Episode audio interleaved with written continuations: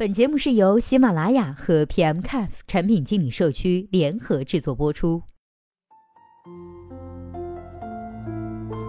Hello，大家好，欢迎收听本期的节目。今天呢，要和大家来分享的文章题目叫做《选择短信供应商需要考虑的七个因素》。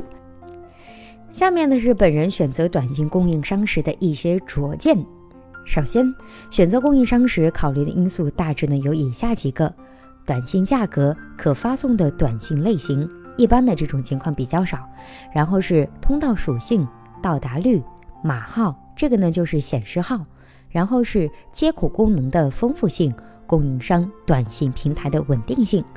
好，那接下来我们分条逐一来看一下。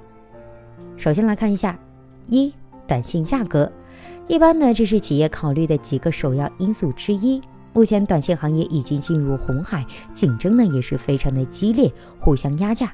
其实背后竞争的就是通道资源，因为短信供应商通道多，通道价格低，那么你购买时就可以相应的以低价格购买到。再来看二，可发送的短信类型。如果你不是发金融催款、推销理财、什么 QQ 加群信息这种短信呢，都是没有问题的。因为工信部对于金融、保险、催款等行业的限制比较多。一般来说，一般被运营商发现发送了这类信息，轻则通道被限制发送内容，重则则是通道被关闭，结果就是发不成短信了。三，通道速度比较重要的就是通道速度。如果若通道速度慢，那么从该通道发出的短信后会经过很长的时间到达手机端。当你使用该通道发送验证码、账户变动、活动等重要信息时，那是不是就耽误事儿了呢？四，到达率，其实这个呢也跟通道有关。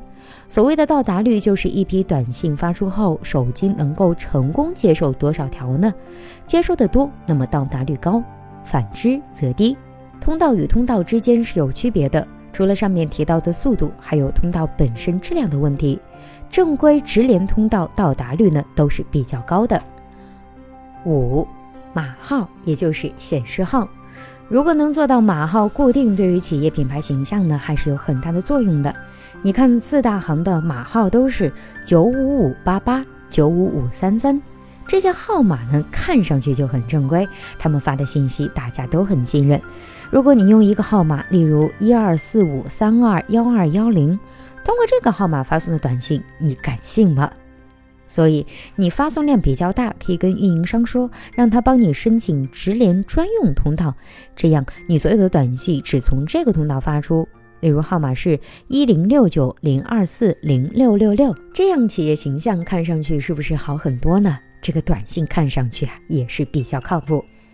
六，接口功能的丰富性。先拿发送短信的来说，每家发送接口呢是不一样的，一般是 HTTP 协议，自己定参数。当你换供应商时，又要重新开发。但有一个接口，准确呢说是三个，那一定是一样的。